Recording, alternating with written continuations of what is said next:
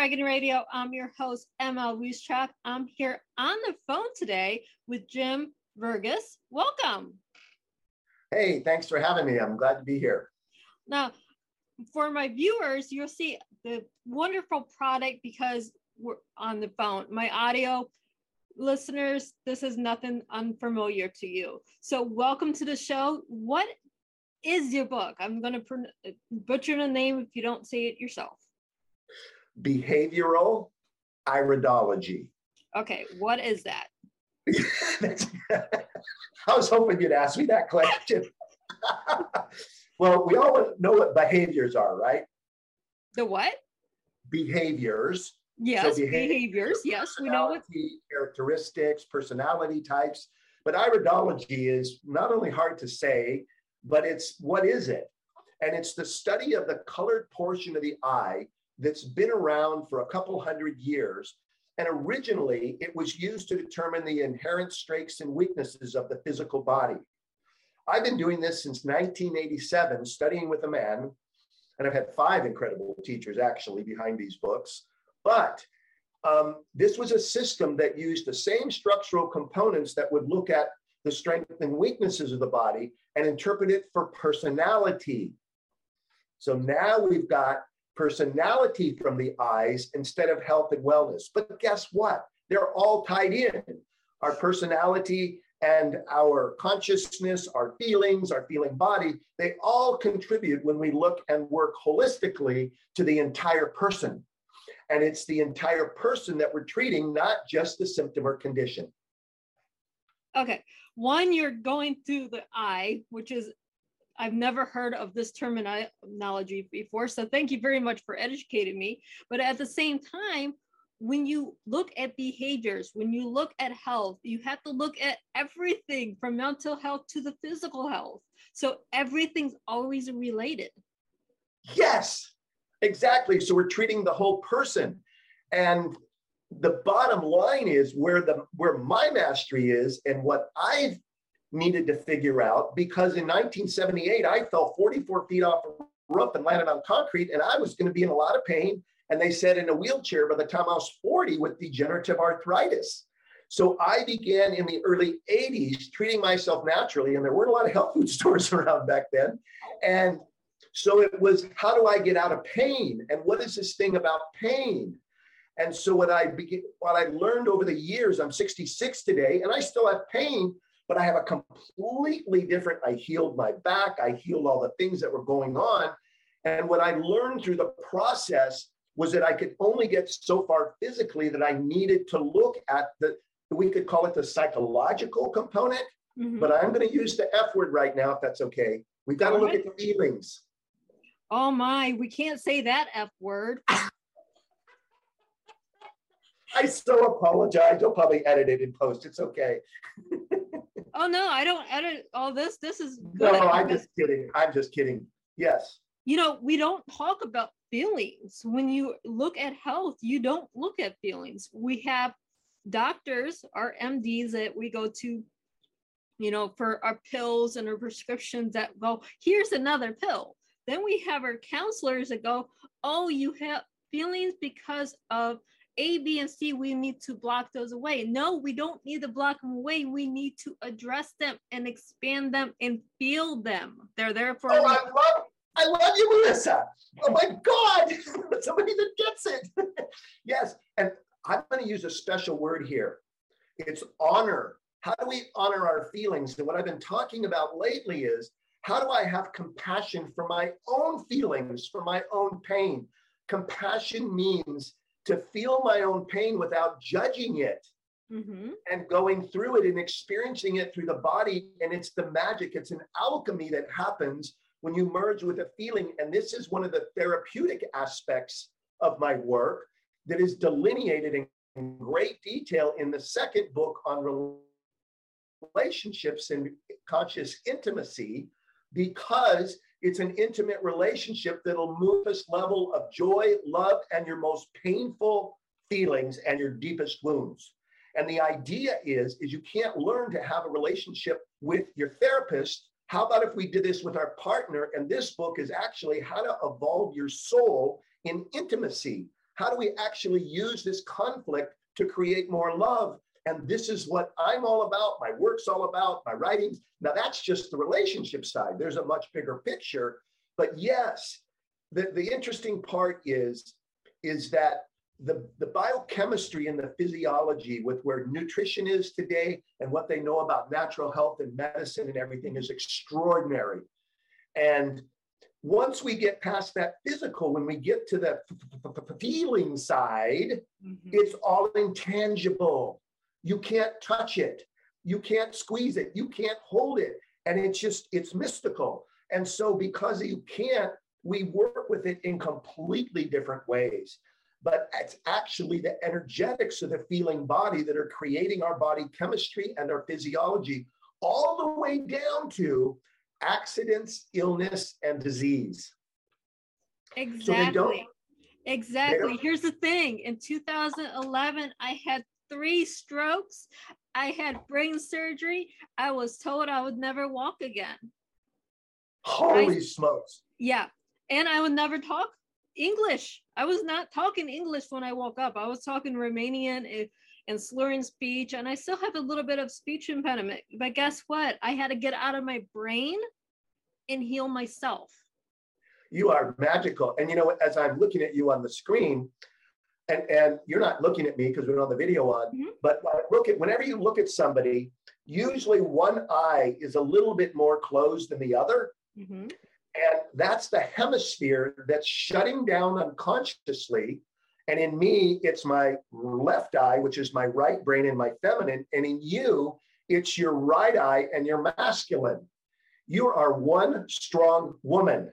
Mm-hmm. And your soul in the universe came to you to take you out with stroke because stroke is about power and authority and all that stuff and it was it was designed to open your heart and it did a beautiful job based on the, my interactions with you in these moments well, if you would have met me before the stroke, I was very timid, very not outgoing. I went to work, had a nine to five, and that's all I did. I was unhealthy mentally right. and physically. I looked unhealthy. If you look at me today, because I started loving myself first. Yeah. When I started loving myself, my body started heal- healing. Wow, I am so, what a great message you're bringing out there. And we're bringing out there together because, because we're really only capable of loving somebody in a relationship to the degree we've loved ourselves. And that's the barometer that sets the level of healthiness and intimacy we can create with somebody. It can't do it in the head, it's got to be in the heart. Mm-hmm. And the heart is about the feeling body. And we've actually broken the feeling body down into physical sensations, emotions which are feminine, but the masculine side of feelings are called belief systems or self images. Have no emotion associated, they're a belief. I'm good, I'm bad, I'm right, I'm wrong. And these are set in. Psychology doesn't even really address it. And those self images are actually many times more powerful than the emotions, but they work in tandem to cover each other up because they're both painful. Mm-hmm. And we go to the next level. We actually work with the pain of Mother, Father, God called states. And all, and then the, the other side of the feeling body is called our essence or our soul. So this work is called embodiment. And it's the it's the chapter in the relationships book, which is self-love and intimacy, a guide to conscious relationships. And in that book, I, I go into great detail about how the feeling body works, how we work with it, how we honor it, self images, all of it, the super ego, the defenses. And I, and I break it down so that we have this dichotomy of how we actually work with the feeling body. That's just one tool. But it's, it's a, uh, my work is, you know, it's very different because people don't know you can look in the eyes and read the soul and know the personality. So that's the first book, which is a nuts and bolts approach. But the real reality is before the soul comes into incarnation, it has a mission or a journey or things it wants to accomplish or experience to learn and grow. And the soul chooses its parents and the family lineage to best support what it wants to experience and grow from.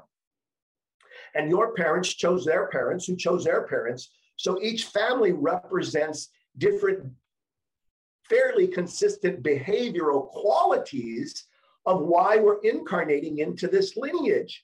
Your right eye is your connection to you, your paternal side of the family, your father and his lineage. And the left eye is your mother, your maternal side, and her lineage. So we know the soul comes here, it chooses its parents, and it's like, and what's very interesting is that the patterns in the eyes are a genetic blueprint of inheritance. So what we've inherited from each side, we see structurally as either more masculine, which is dots or freckles in the eye called psora, or we see rounded openings called lacuna, which are more feminine. And you can have one or the other, or you can have both. And so these determine our personality type. So the third book was actually is actually about the family tree and what we've inherited. And the, then it goes back to the first book, which is about the patterns in the eyes and what they mean, and then how you put all that together to have a healthy, vital, conscious relationship. Okay. Well, here's the thing in spirituality, in the Native American or heritage, and in other religions, the eyes are the gateway to the soul. You touch space on this. This is something passed down. Now, you take your soul that's being reincarnated, if you believe in it, because I know there's few religions out there that don't, so I'm not going to be offensive.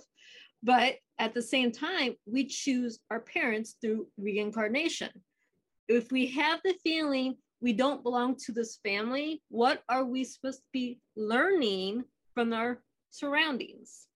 We're there for a reason. We need to learn something. Right. And the reason we don't want to think we're from the family is because we're just like them and we're judging them and hating them and don't want to admit that it's our lesson too. And let me show you where this shows up the most. There is because through the family lineage, one of the ways we access the person, the personality, and what their mission is about is their specific gender sequence in their birth order. I use six levels of evolution. And each level has a yin and a yang, which makes 12, which is the magic number of wholeness and power in the zodiac and all of consciousness.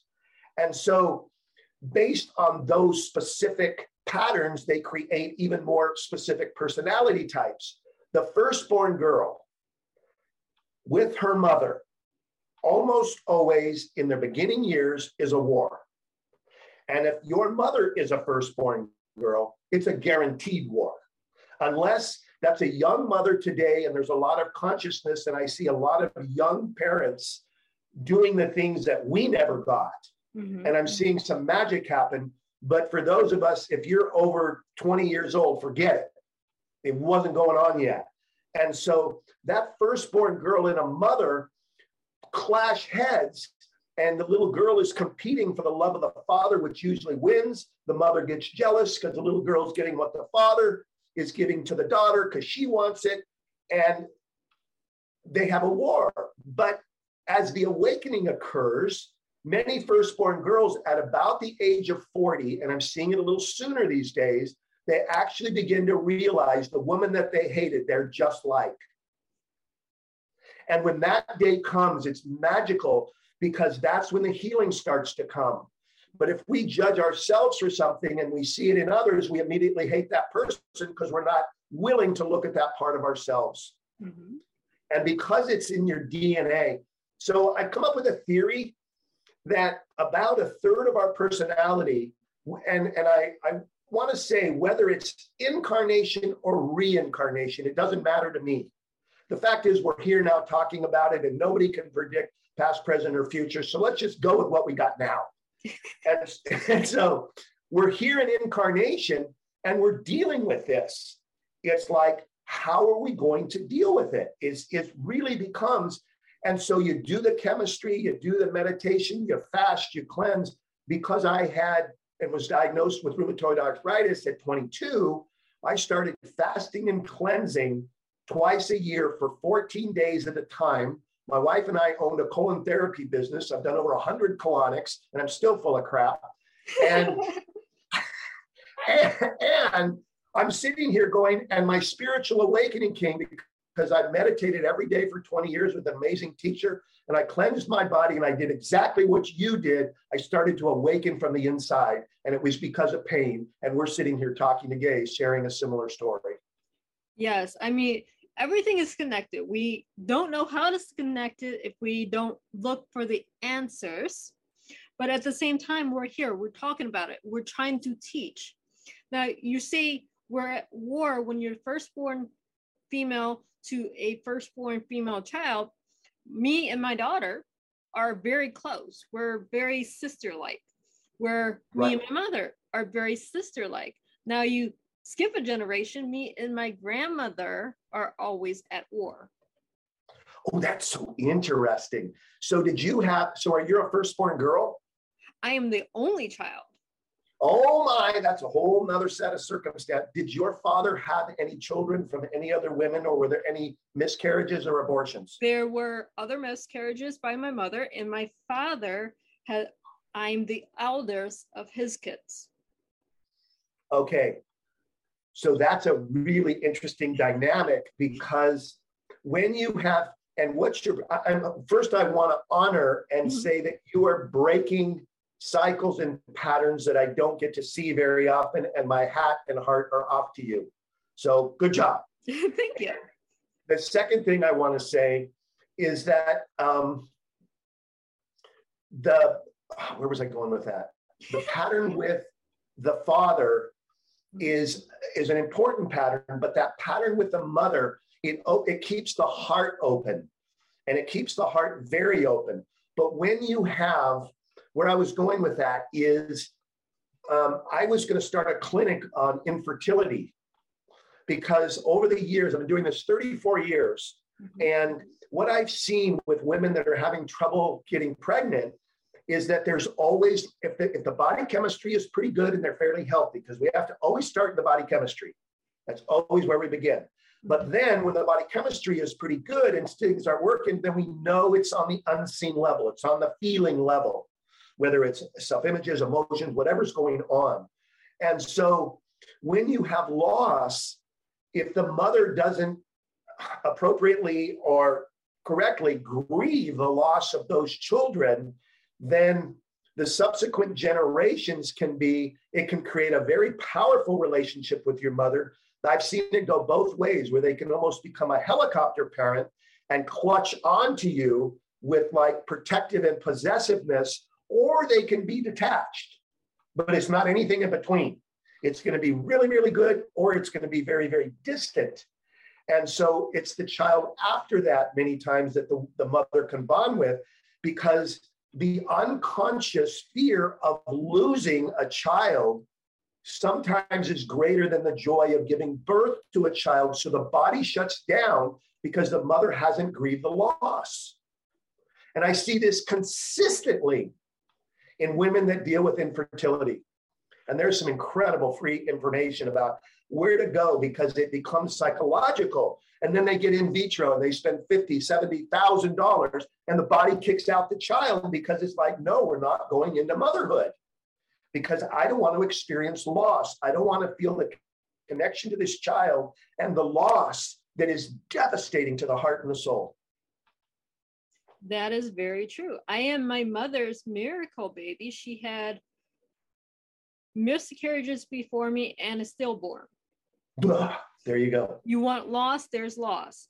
But me and my mother are close like sisters. We have always yes. we're not dependent. We're very she's always pushed me to be very independent, even growing up. But at the same time, she's like my sister.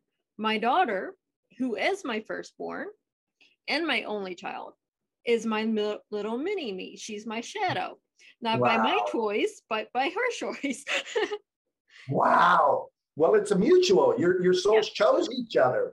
This is an agreement that you have. Mm-hmm. So it would be so powerful to um, get pictures of your eyes and look at this because we're just scratching the surface. When I go in and look at this and I chart the family and the quality of the relationships, which is the third book, we can actually see what's coming downstream so that when at a certain age you have, let's say, a stroke like you did, mm-hmm. I want to know what age it is.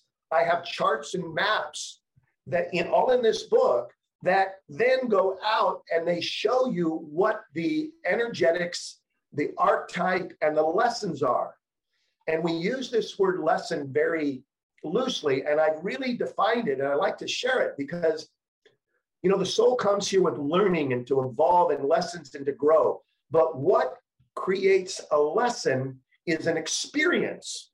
Mm-hmm. So we attract experiences to us that are based in magnetics, they're based in karma, they're based in a few things.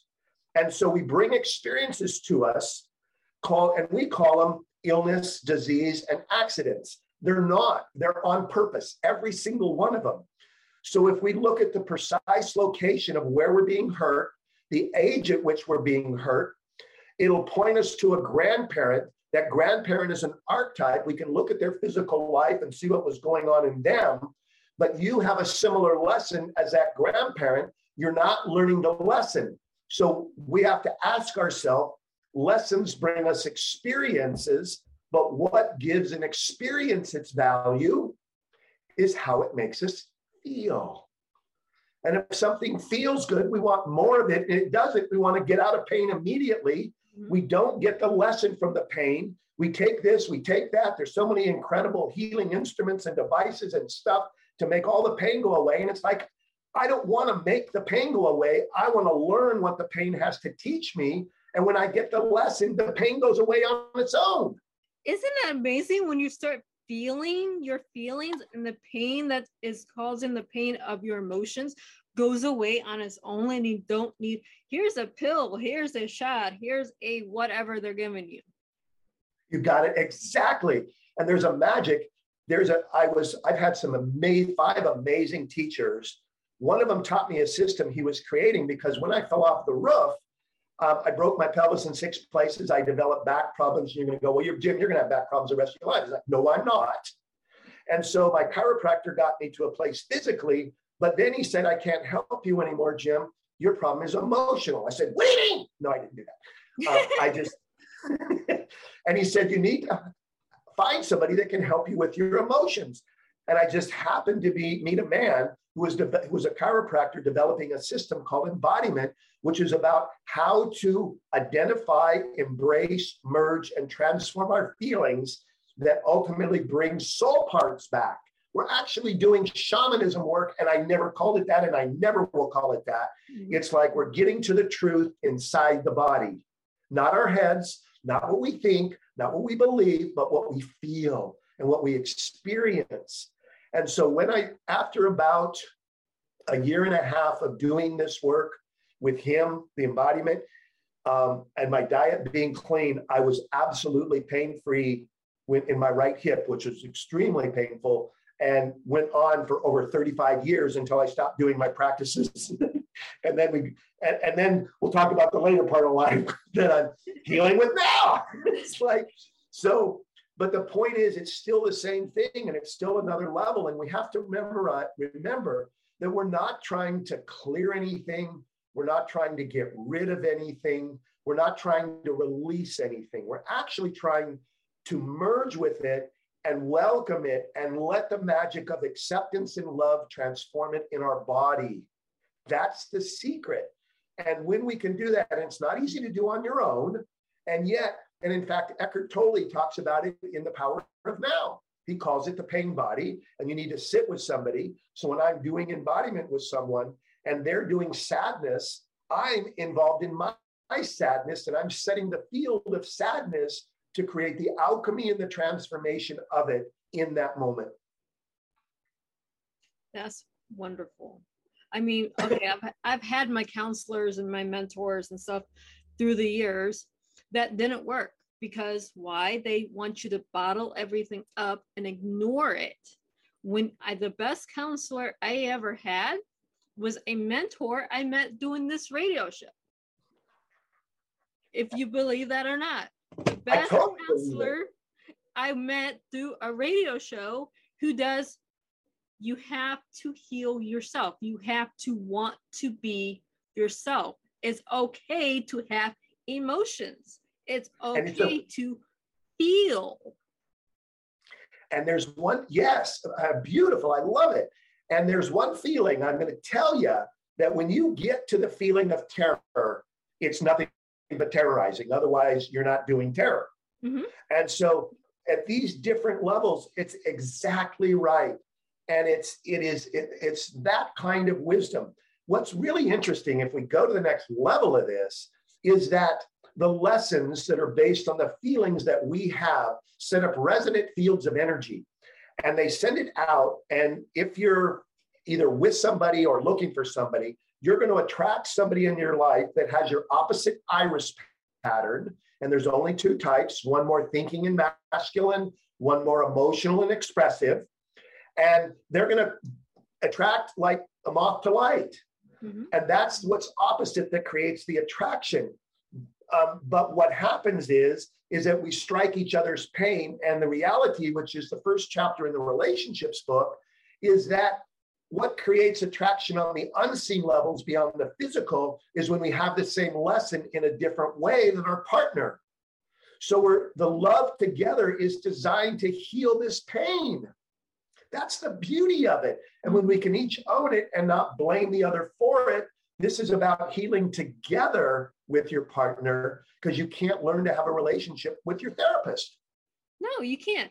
If you look at how many failed relationships there are friendships uh, love relationships relationships with therapists relationships as parents we're healing but we're not listening we're not right. really healing because we're not going through the lesson of the pain you have to go through the pain to find the solution well, and actually, yes. The, and with the way that I work with it, it's almost like when you go through the pain, the, the solution presents itself. Mm-hmm. And there really isn't a solution. It integrates because that's our darkness turning to light. And when we consciously honor and embrace our darkness with love and acceptance, it goes through the alchemical process and it turns into our light. And in the in in this embodiment work, the cool part is you go through all these difficult feelings, but then all of a sudden, it doesn't hurt anymore. And I I use uh, kinesiology and muscle testing to track the body and where this is all going. And so all of a sudden, the energy in the room changes, and all and I go, and everybody experiences the same thing. It's really bizarre. They have a kind of a tingling in their hands or a tingling in their feet and that's that life force energy of the essence of the soul coming in. They're having an aspect of their soul integrate back into their body. We never tried to do a soul integration. We were only trying to get to the truth in the body. So that's really my big thing is I don't want to know the truth in my head. There ain't much to understand. I want to I want to get to the wisdom of my body. My body knows more than my mind or heart ever could we tell ourselves, our brains, that our mind controls everything. Well, it's not. We have an existence on outside of ourselves or inside of ourselves in our DNA that tells us everything we need to know. Exactly. One of my teachers said it best. He said, The mind is a jealous lover. Yes.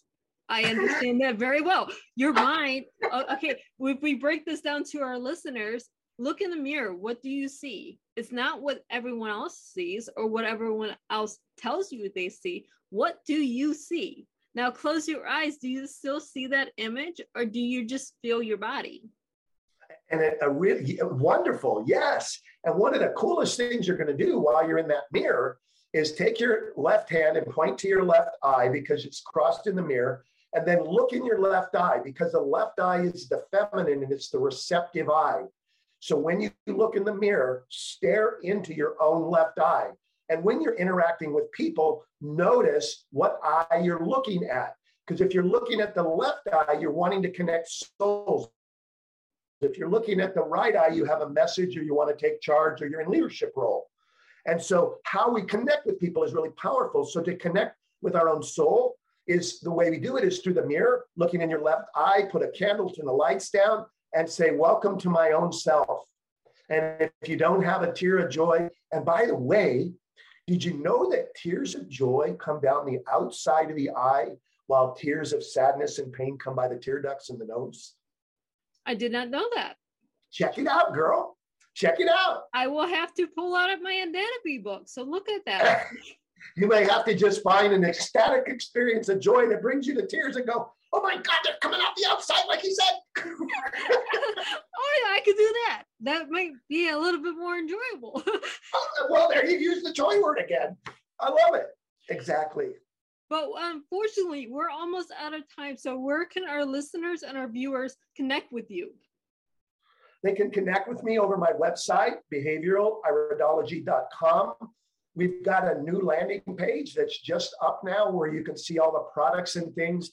My phone numbers are out there. I love to talk to people. I don't do text messages. Send me an email, but just give me a, quick shout if you want to have a question or want to know something.